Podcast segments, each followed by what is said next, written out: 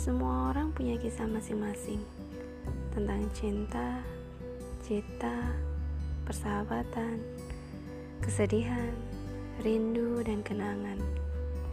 Di sini, aku akan mengisahkan tentang hidup mereka, para tokoh yang aku ciptakan sendiri. Mungkin ini memang fiksi, tapi bisa jadi dari kalian pernah mengalami.